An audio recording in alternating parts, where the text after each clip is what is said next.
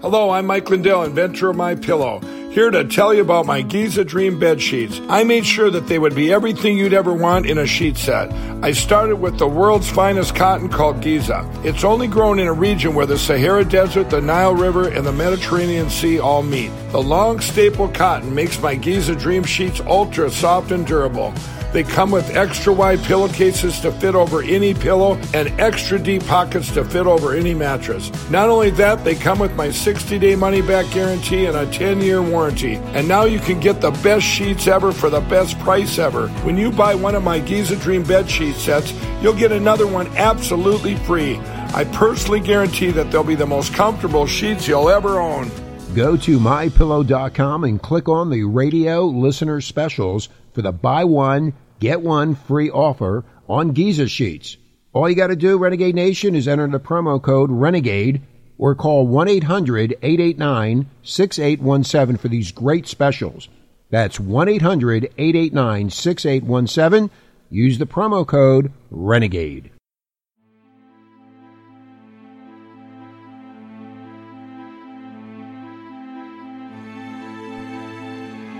Please be aware the stories, theories, reenactments, and language in this podcast are of an adult nature and can be considered disturbing, frightening, and in some cases even offensive. Listener discretion is therefore advised. Welcome, heathens. Welcome to the world of the weird and unexplained.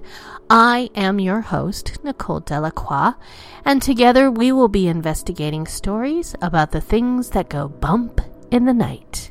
Frighteningly imagined creatures, supernatural beings, and even some unsolved mysteries. But I promise, all sorts of weirdness.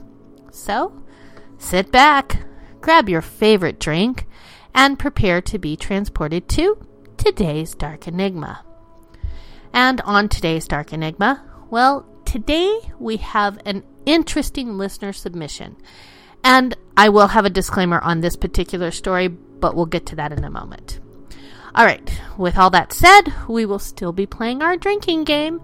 And as you know, the drinking game is only for those of us that are at home and have nowhere else to go tonight. The choice of libation, as always, my darlings, is yours, so choose your poison accordingly. All right, now for the game part.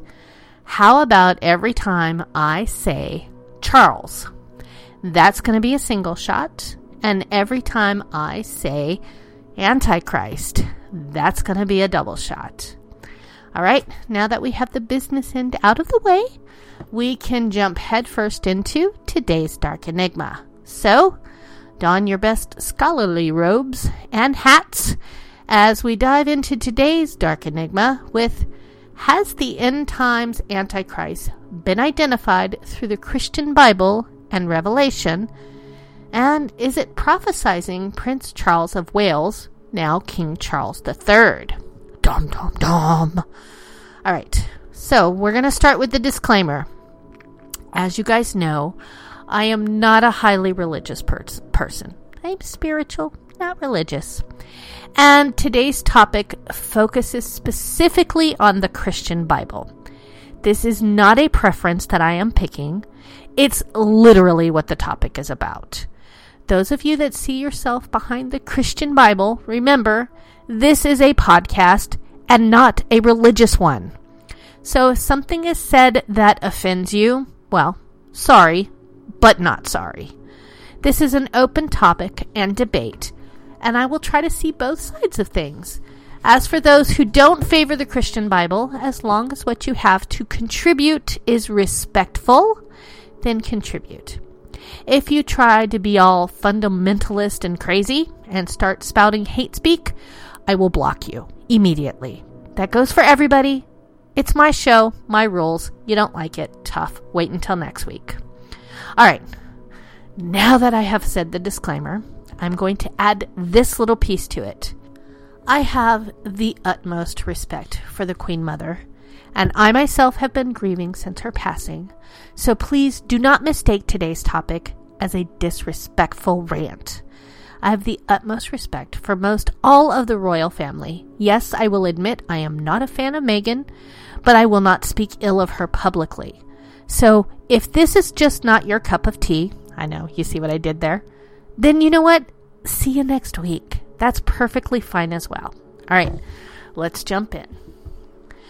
I, I'm already regretting this decision, but you know, I told you if you send it to me, I'm going to try. So I'm trying, but there's a lot of Bible stuff in this one, so bear with me. Okay. The Bible describes a future one world government leader ruling for the last 42 months of the end times. And according to calculations, he should be alive today.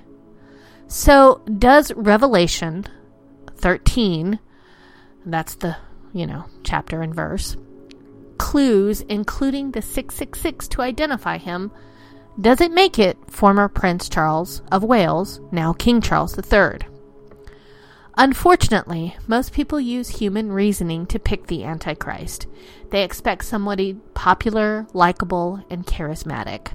However, we need to understand and use the biblical qualifications to identify the Antichrist that is found in Revelation 13.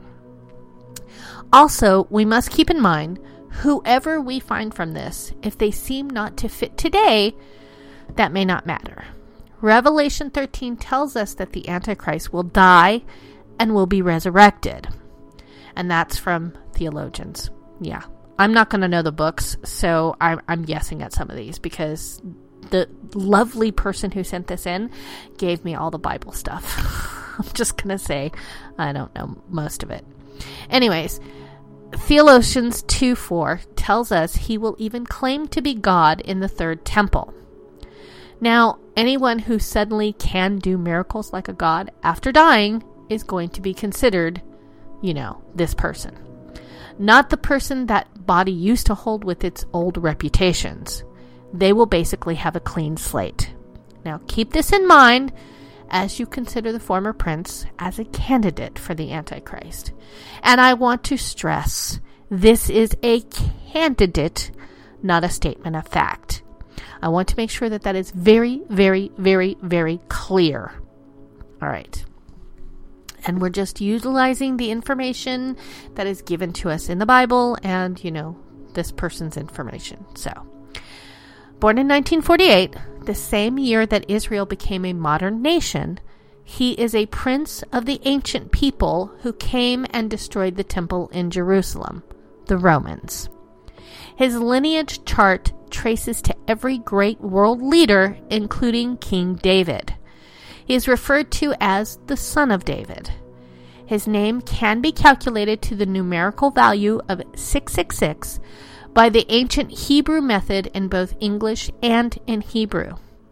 His calling card visually presents the composite beast made from the body of a leopard, the feet of a bear, and the mouth of a lion.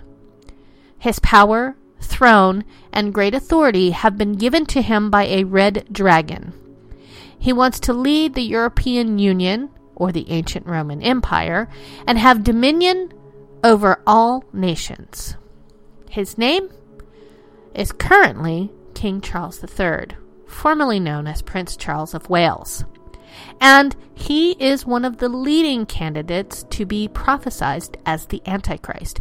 And I want to stress, he is one of the many. And I cannot possibly stress that enough. All right, moving on. When Satan made his second temptation offer to Yeshua, he offered the world in all its glory. But Yeshua, better known as Jesus, by the way, turned down the offer of the devil to worship him as a god. However, someone else is prophesied to accept the devil's offer, and he is called the Antichrist. Yeshua called him the son of perdition or destruction. He will come not to do the will of God, but of himself. He will not have power of his own, but he will have influence, and others will give their power to him. The scriptures say that all the leaders of the world will commit to getting in bed with him. He will be the false shepherd, leading the world to a three and a half year time period known as the Great Tribulation. Bible students and prophecy seekers have all wanted to know who he is. the Antichrist is the second most prominent person prophesied to come after the Messiah. So, identifying the Antichrist, you know, seeing him in this lifetime, means two things. One, the end of the age, and that the Great Tribulation is soon coming, and that soon after, the Messiah would be coming to usher in God's kingdom. The scriptures say that the Antichrist will come to power and rule for 42 months. It is also said that his kingdom will be destroyed by the coming of the Messiah. Identifying the Antichrist is one of the most intriguing puzzles in end time Bible prophecy. Some prophecy enthusiasts say that it absolutely cannot be done, meaning no one can identify the Antichrist. Some say that we will be raptured before he emerges. Others tag every public leader in the world as, well, the Antichrist. I personally pick Bill Gates, but that's just me, and that's because I have issues with Microsoft. Remember when everybody thought it was Henry Kissinger and he was said to be the Antichrist because of his statement that peace was at hand at the end of the Vietnam War? If you made the letter A equal 6 and then added 6 to each succeeding letter, B equals 12, C 18, etc., etc., then Kissinger actually equals 666, or the number of the beast. Or when it was Ronald Reagan. Or how about when it was Bill Clinton? Whose transliterated name in Hebrew equals 666 by the Gematria. And then there was Bob Dole, with his crippled right arm from a war injury, who seemed to match the Antichrist prophecy of that withered right arm. And there's been a host of other candidates for Antichrist President George Bush, the Pope, Russian leaders, the Secretary General of the UN. That list just goes on and on. In prior generations, every knew, everyone knew that Hitler was it. So if someone says, hey, did you know that the new King Charles III is the Antichrist? Why should anyone give any serious attention to them? Let's be honest. If you go to another believer with any prophecy interest and suggest that the former Prince Charles is the Antichrist, then that person's going to accept your idea right along with UFOs, alien abductions, the one world conspiracy warnings of the Illuminati, a hot internet rumor about, you know, some girl who dated a terrorist just before an attack, investing in gold coins, long term storage of wheat in buckets, and, you know, the cow jumping over the moon. I'm just saying, there's a lot of crazy stuff to believe. Although, you know my answer to that. It's always aliens. I'm just saying. But if the person that you speak with has no interest whatsoever in end time prophecy, your suggestion of the former Prince Charles of Wales as the Antichrist will confirm his worst suspicions about you, and, well, they would just think that you're plain nuts. But you know what? You know me. I love the crazy people because, well, they're committed. But um bumped. Anyways, your friend is going to end the conversation with a funny look and the words, "Oh, really? Well, you know what? I gotta go now." But further saying that King, the current King Charles III, is the Antichrist is outright slander and one of the most despicable things that you could say of any public figure. But aren't you saying that King Charles III is the Antichrist? No, we're not. And I'm not saying that either. What we are saying is that he fits more identifying prophecies about the Antichrist than any other person in history to this point. When and if King Charles III receives the prophesied 42 months to rule, then we can proclaim it to everybody and all doubt will be removed. But, you know, on month 43, we're going to look like dumbasses. But that's okay, because you know what? That's why we have these conversations. Of course, there are some other prophecies that need to be met as well, but it's not inconceivable for all of these events to transpire soon. And before we examine what might be, let's examine what is already known about Prince Charles of Wales and review some of the identifying prophecies of the Antichrist. And I'm going to apologize because here's where the biblical stuff comes in. But I promise I kept it to a minimum. I chopped it down a lot. So we're going to start with Revelations 13 18. And it says, Let him who has understanding calculate the number of the beast, for the number is that of a man, and his number is 666. Now, this is one of the more fascinating and intriguing verses in all of prophetic scripture. This verse has caused more Bible teachers and students to chase their tails than any other verse. Because how exactly do you calculate the number? Obviously, each letter must have a numerical value, but what value is correct for each letter? Well, that answer comes from an understanding of the ancient classic languages of Hebrew and Greek. The numbers we use today are Arabic or Roman numerals. And much like Hebrew and Greek, English really doesn't have any numerals of its own. In ancient times, before there were Arabic and Roman numerals, a simple decimal system was used for each letter. That is, the first 10 letters were given the value of 1 through 10 in ascending order. The next letter, however, was not an 11, but instead 20. Thereafter, each letter was 10 more. At 100, the letter incremented by hundreds. Both Hebrew and Greek contained 22 letters. So, in essence, the greatest value of any letter was 400.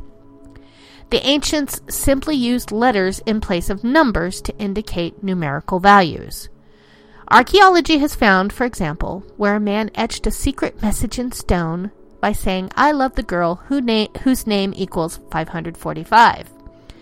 It is a very simple system and can easily be adapted to English as well. When John wrote his prophecy giving the value of 666 to the name of the beast, the ancients had no difficulty understanding the intent. This would be a confirmation of a particular name and would help in the identification process. The keyword calculate also adds to the mystery, as it is more technical than the simpler word count. To sum it up, this verse of Scripture emphasizes that wisdom and understanding must be employed to draw a proper, proper conclusion. And I'm just going to say that, you know what?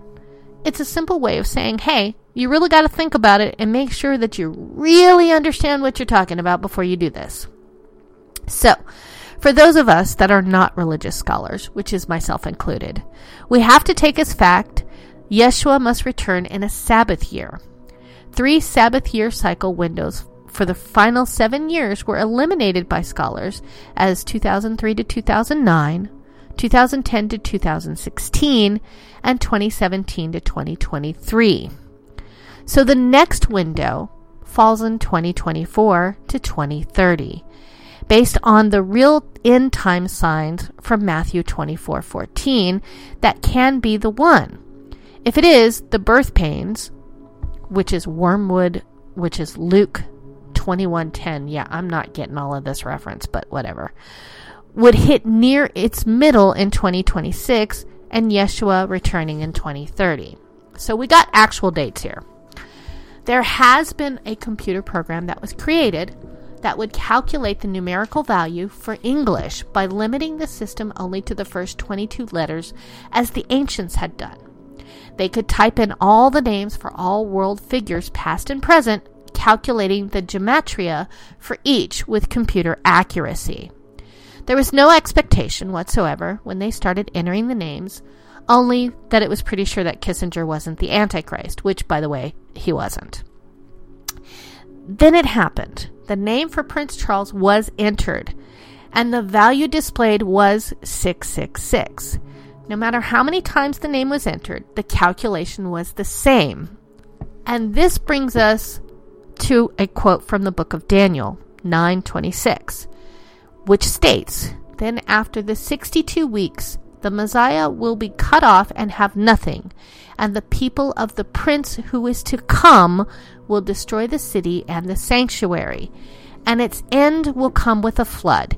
Even to the end, there will be war. Desolations are determined. Okay, I'm just going to say Revelation scares the absolute F out of me. Like, no joke. But I do love that, you know, George R. R. Martin did steal the whole The Prince of Who Who Is to Come for Game of Thrones. Okay. So the prince who is to come must be of Roman origin. It was the Romans who came and destroyed the temple of Jerusalem. The Antichrist must come from the fourth great beast described by Daniel, the Romans. Daniel later describes how the prince comes to power, and he states, and this is Daniel 11:21, and in his place a despicable person will arise, on whom the honor of kingship has not been conferred, but he will come in a time of tranquility and seize the kingdom by intrigue. Prince Charles of Wales was a, and is a prince of the people who came and destroyed the temple and Jerusalem until the honor of kingship has been conferred upon him and his name equals 666 in English by using the ancient gematria method. Then it was decided to see if the Hebrew Bible would do the same thing. For that, scholars would have to go to Israel and find an authoritative source for translating his name into Hebrew. Mind you, this was all before his mother passed, so he was still Prince Charles. It ended up following how the Israeli press writes his name in the Hebrew newspapers, which is Nasik Charles Mewales, is the name as pronounced in Hebrew. And yes, I did get a Hebrew friend to make sure I pronounced that correctly. But the statistical odds of it matching both in English and in Hebrew is astonishing. But the name Prince Charles of Wales, in the modern accepted form of Hebrew, calculates to 666 as well. So this is where I got interested because I was like, okay, one, whatever. Two, okay, that that has some weight. All right. So you remember the story of Robin Hood and the archery contest? First, an arrow is shot at a great distance, striking the bullseye on the target. This is what that first calculation of Prince Charles of Wales to the English adaptation of the ancient gematria. Next, Robin Hood shoots his arrow, splitting the first arrow into the bullseye. This is that second calculation translated into Hebrew and then calculated to the same value. You won't have any name of another public figure in the world whose name equals 666 both in English and in Hebrew. Nor can you find another name of anyone in the world whose English name equals one value, translate it then into Hebrew, and calculate to the same value as before the translation. I think that this one fact about Charles makes him worthy of much greater observation. And I mean just observation.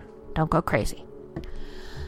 Now consider this Charles means man or manly. And Revelation 13:18 says that the number 666 is that of a man. Now we could substitute the name Charles for the word man and it would still mean the same thing. All right. So that's number 1 on our list of things to think about. But let's look at his calling card.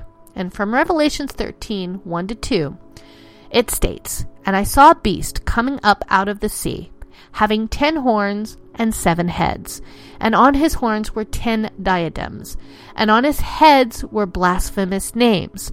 And the beast which I saw was like a leopard, and his feet were like those of a bear, and his mouth like the mouth of a lion.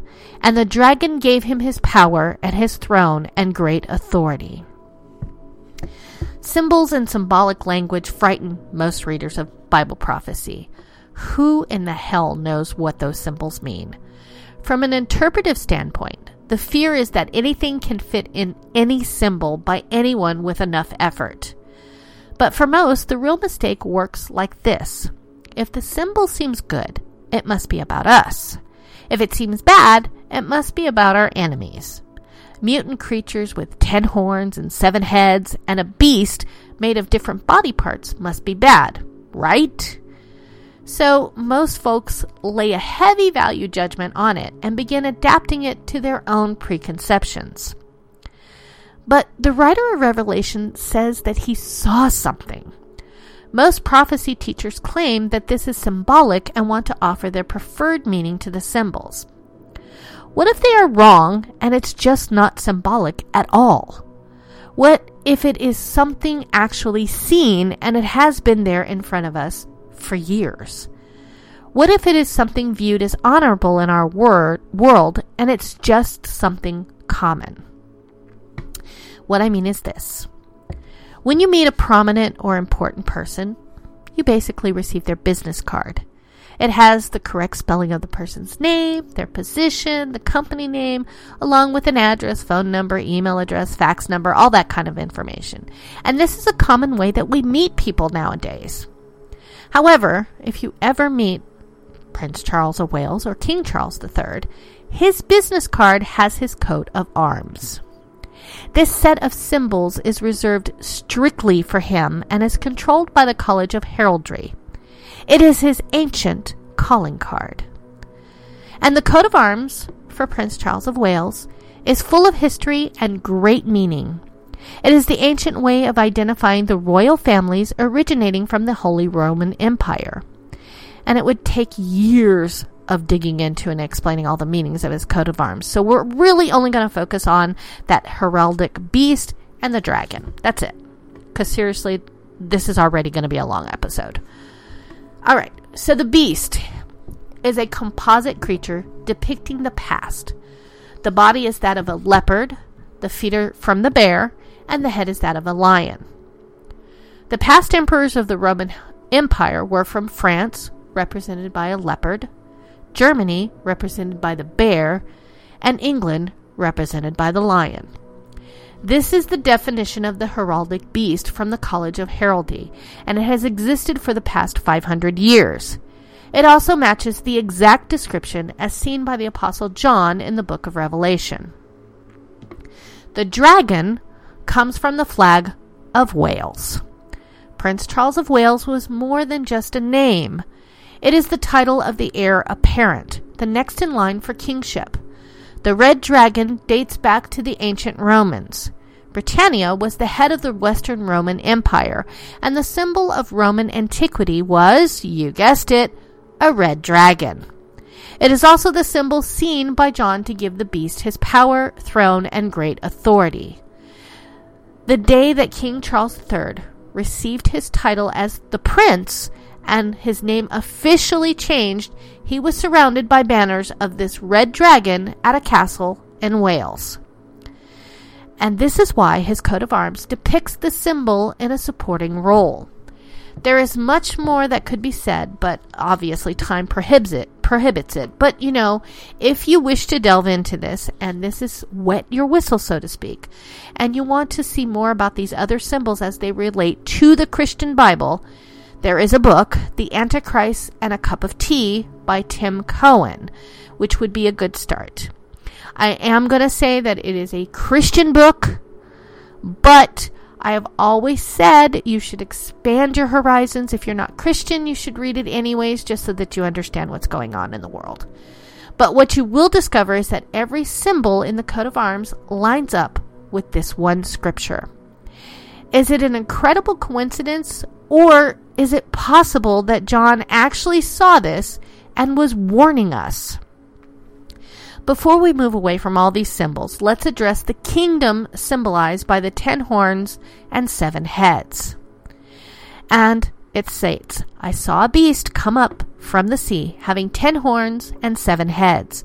And on his horns were ten diadems, and on his heads were blasphemous names.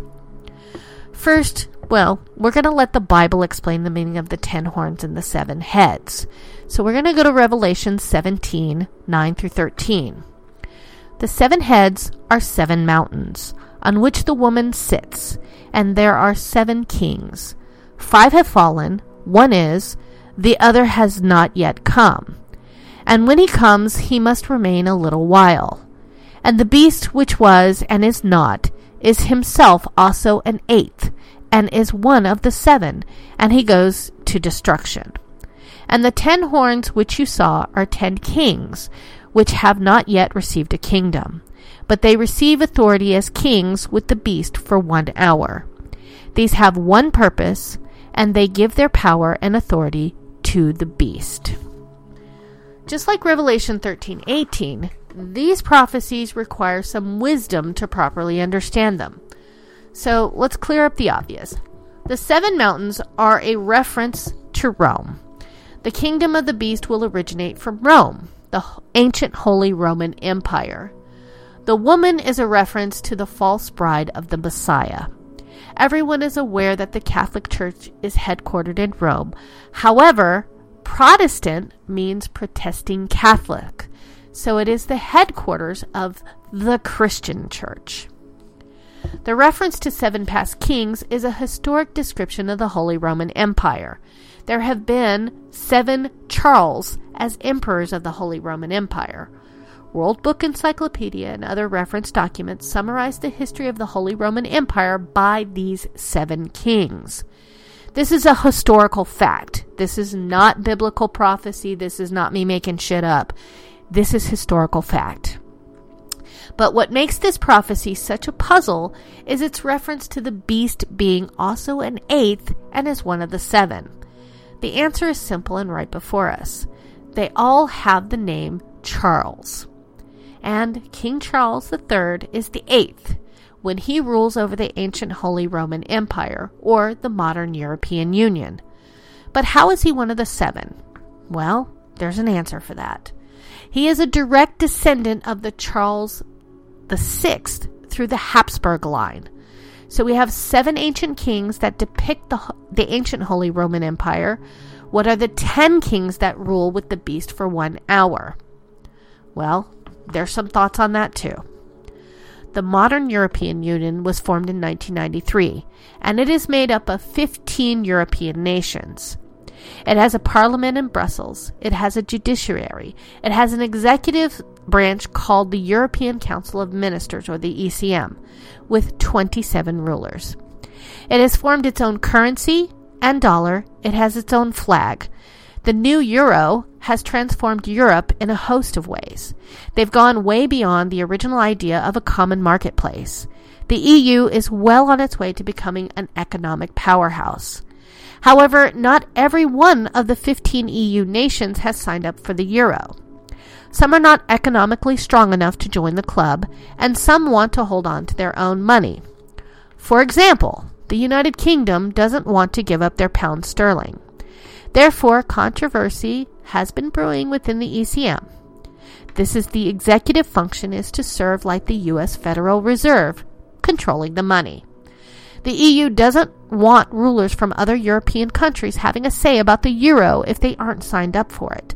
So the ECM is preparing to shrink in number accordingly. If this is the set of 10 kings spoken about in the prophecy, then it will be 10 and not 11, and it will go from 27 countries down to 11. Now, this is the interesting part. Each of these ministers in the ECM get to have the power to rule for six months each on a rotating basis. Each minister takes his turn serving as a president. However, this power sharing routine is not working. With only six months, there isn't enough time to really carry out any long term plans. And the common complaint of retiring presidents is that more time needs to be given to the person in this office. The suggestion has been made that one person be given the power to rule more on the order like a U.S. president for a four year term of office. But we're going to put a pin in that for now because there's some interesting coincidences and prophetic themes, and quite frankly, the, UA, the EU hasn't made up their mind what they're doing. So until they do, that's kind of like a, let's call it a red herring for now. All right, so the basic contrast between a Christ and an Antichrist, or a Messiah and an Antichrist, is supposed to be good and evil, right?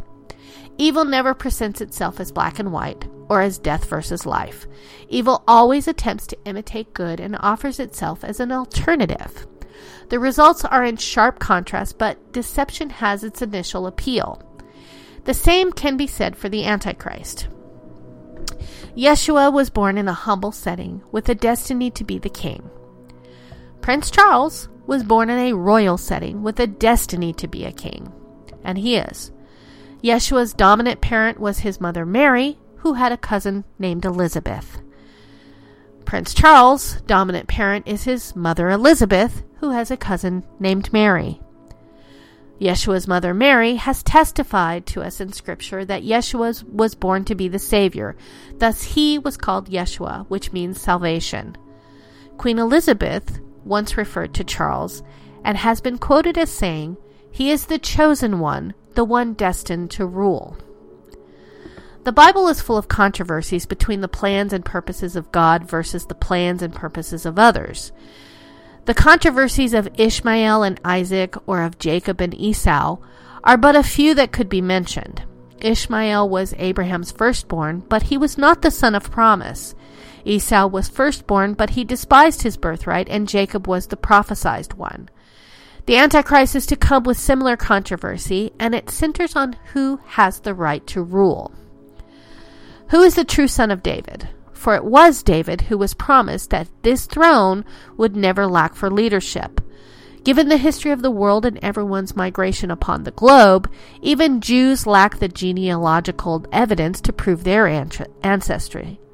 For anyone to be able to prove their lineage back to King David would surely be contested unless you're Prince Charles of Wales. His genealogical chart has been maintained throughout the centuries, and he can trace his birth back that far. Therefore, Prince Charles, or rather King Charles III, can and does claim to be the son of David. And this is a major precondition for laying claim to be the Messiah. Many prophecy students view the image of the Antichrist as a great charismatic fig- figure who sweeps the world off its feet with power, offering himself first as a hero, then turning to evil. These are the vain imaginations of men. The scripture presents the Antichrist as the person with no power, who usurps and influences others. Those with power give it to him. And to quote Prince Charles directly, he has said, I have no power of my own, but I have influence, and you will have to see what I do with it. And the prophet Daniel offers this intriguing element about the Antichrist, and this is from Daniel 11:37. And he, the Antichrist, will show no regard for the gods of his fathers or for the desire of women, nor will he show regard for any other god, for he will magnify himself above them all. Charles, in recent years, has caused some concern for his decision to change one of his titles. The title in question was Defender of the Faith. He has changed it to say Defender of the Faiths. His rationale is that he wants all of his subjects to identify with him, not just the Christians. This is a major departure from the past. The King of Great Britain is in the position of being head of the church in opposition to the Pope. King Charles III apparently does not regard the gods of his father. The next phrase of the prophecy says, No regard for the desire of women. Now, when Charles married Lady Diana, many prophecy teachers dismissed Charles as the Antichrist candidate on this alone. They need to examine the prophecy a little bit more. It is Diana that actually uniquely qualifies Charles for this prophecy. There is two ways to regard the prophecy no desire for women. One is from the homosexual standpoint. The biblical expression no desire for women generally means there is in, instead a desire for men.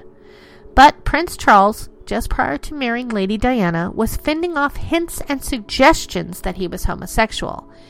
These rumors persisted even after his marriage. However, Stephen Barry, the 11 year personal valet for Prince Charles, wrote a book entitled In His Royal Service that quelled these rumors. Stephen Barry asserted as his personal valet he could verify that Char- Charles was all man and that these rumors were simply that rumors. He himself offered his own personal witness that King Charles, or Prince Charles at that time, was heterosexual and that he had assisted in some arranged meetings with other ladies. And everybody pretty much accepted Stephen's testimony until he died of AIDS three years after leaving Prince Charles' employment and it was obvious that Stephen Barry himself was homosexual. But it's in the secondary meaning of no regard for the desire of women that brings Diana into the picture more clearly. A more modern translation would read, He will have no regard for the most desirable among women. The word desire is an adjective of women, not a verb for the Antichrist. No regard is the verb for the Antichrist. And this brings us to the special role of Diana in Charles's life. Without any doubt, the world regarded Princess Diana as one of the most desirable women in the world. This is the woman that Charles has said publicly, I have no desire for her. Additionally, you may recall that Diana is the ancient name of a goddess worshipped by the Romans. There are a number of mythological symbols and stories, and that meld into this entire scenario. Charles's marriage and relationship with Diana did not disqualify him in this prophecy, it uniquely qualified him. And how the Antichrist comes to power and is given the authority to rule for 42 months are some of the most specific prophecies about him. Let's examine what the prophet Zechariah says as he compares the Antichrist to the evil shepherd. And this is going to be Zechariah 11 4 6. Thus says the Lord my God pasture the flock doomed to slaughter. Those who buy them slay them and go unpunished. And each of those who sell them says, Blessed be the Lord, for I have become rich. And their own shepherds have no pity on them, for I shall no longer have pity on the inhabitants of the land, declares the Lord. But behold, I shall cause the man to fall each into another's power and into the power of his king, and they will strike the land, and I shall not deliver them from their power. The first step of the Antichrist coming to power is us losing control of our own national sovereignty. This prophecy says that we lose control of our own selves and then we are given over into the power of our own ruler. Our own ruler will then give his power to the Antichrist. With each succeeding step of globalization, emergency government powers, and internal security requirements, our personal freedoms are inching their way toward capitulation.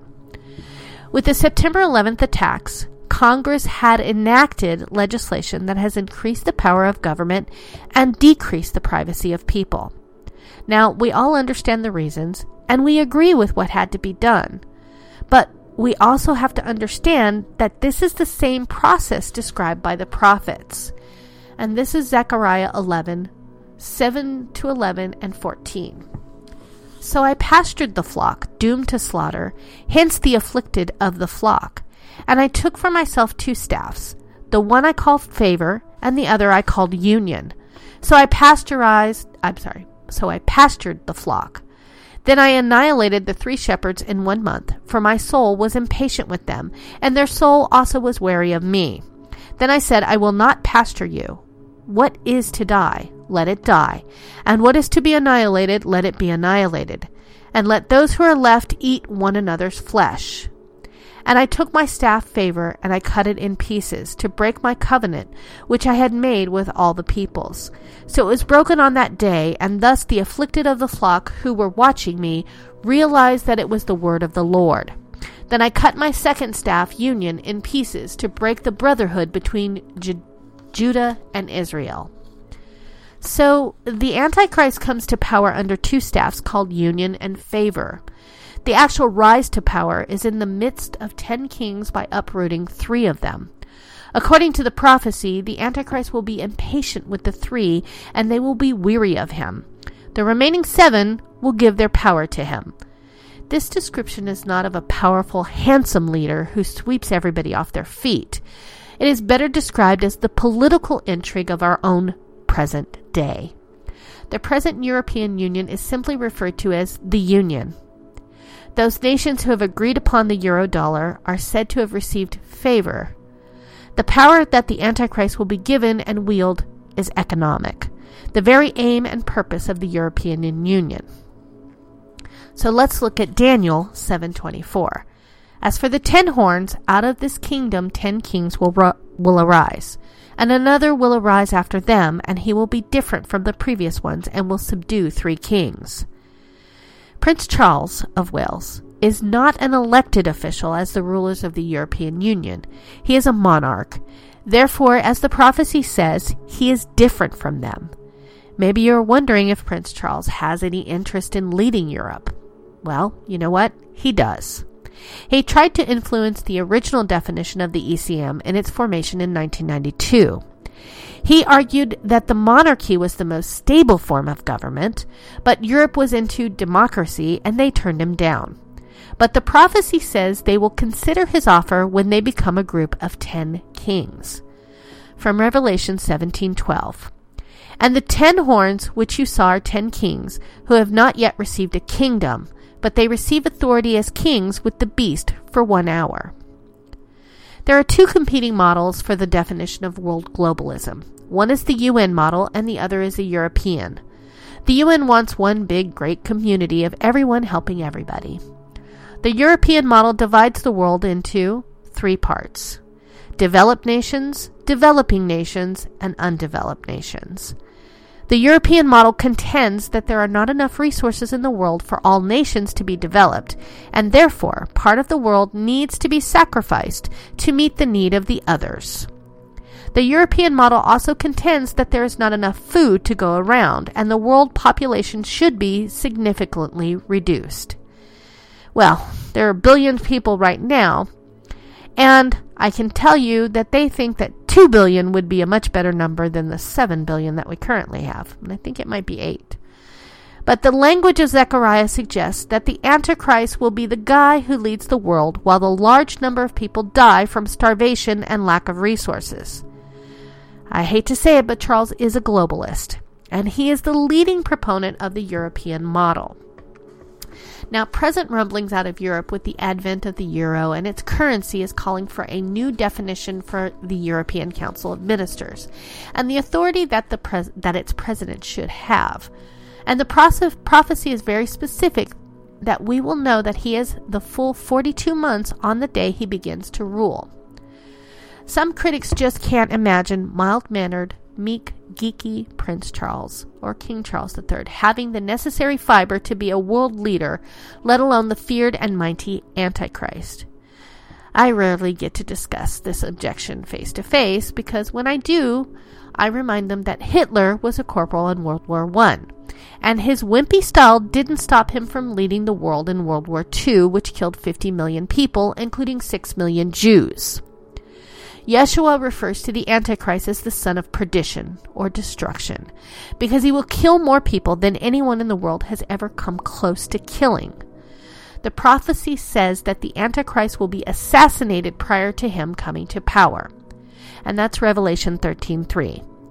And I saw one of his hands as if it had been slain, and his fatal wound was healed, and the whole earth was amazed and followed after the beast and he exercises all the authority of the first beast in his presence.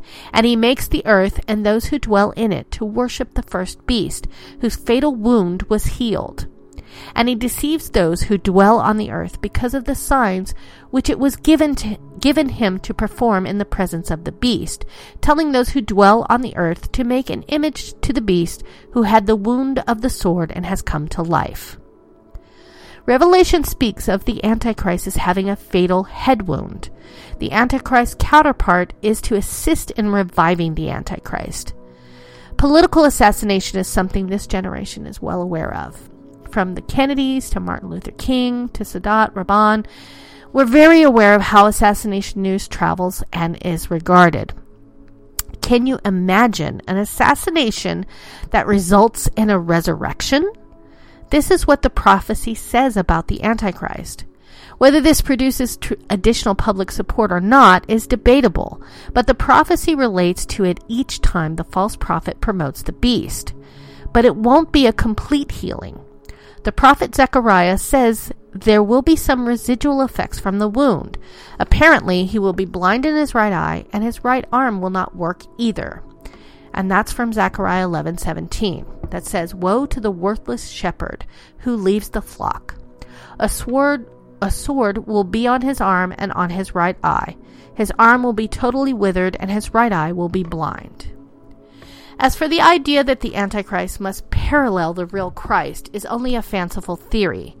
The Bible does not say he gains power by pretending to be Jesus in every way, but it shows that he comes to power right after and directly from the wormwood caused global chaos and famine from Revelation 6 to 8 a power void from America's destruction, which is in Revelation 17, 17 to 18, through miracles to convince everyone he is God, which is Revelations 13, 2, and Thomas 2 and 4 and his armies defeating those who defeated America, Daniel 11, 4, and Revelation 9, to establish peace, safety, and prosperity during the length of his reign, which is Matthew 24.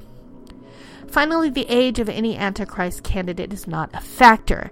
It says he will die and be raised from the dead in Revelation 13. So, how is age a barrier? Also, Prince Charles or King Charles III's grandmother died at 101, his mother was 96.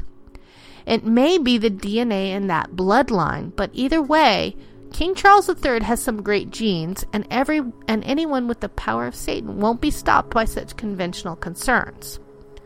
Now, of course, Prince William is yet another Antichrist candidate who only fits when you ignore the specific details given in Revelation 13. But the Bible gives us specific detailed criteria to identify the Antichrist the gematria number of his name, and an iconic calling card of a strange beast. King Charles III and his heraldic achievement are a literal fit for both of these, respectively, without twisting the plain sense meanings. Further, his heraldic achievement is different than his father's. He still has the main leopard, lion, bear, beast, but is missing several items like the full ten horns, the dragon who gives him his power, and the one horn with eyes of a man, or the unicorn. It would be a mistake to take our focus off these important criteria and instead to judge subjectively using traditional leadership criteria as people often do. They say Charles is too old, too wimpy, too disliked, too stupid, or too whatever. I find people who pick Prince William or Javier Solana or some Muslim leader tend to argue it that way. But when you stop and think about it, isn't there an argument for just about anyone? And with that, my darlings, we have come to the end of our episode. I thank you for joining me here today, and I hope you will take some time to reach out to me and share your thoughts on today's topic. I hope you do. As always, you can reach me and the show at darkenigmapodcast at gmail.com. And if you have a suggestion for a future show, you just want to tell me what you think, you're bored, you need someone to talk to, or you would like to discuss this topic further, drop me a line because I do reply to every single email. I would like to stress one more time that as the world grieves for our beloved Queen Elizabeth passing, I know that his her son feels the same. And again, this topic was suggested. I'm not saying I believe that Prince Charles might be, but it's an interesting thought. And you know what? Honestly, we've had enough of death and destruction. Can we just have a little happiness? Anyways, on that note, that's all the time I have for you this evening. I thank you for joining me here on Renegade Talk Radio. And you guessed it, don't forget to tune in next time, my darlings. See you, my heathens. I love you. Mwah, mwah, mwah, mwah, mwah. We don't sugarcoat shit. This is Renegade Talk Radio. Renegade Talk Radio.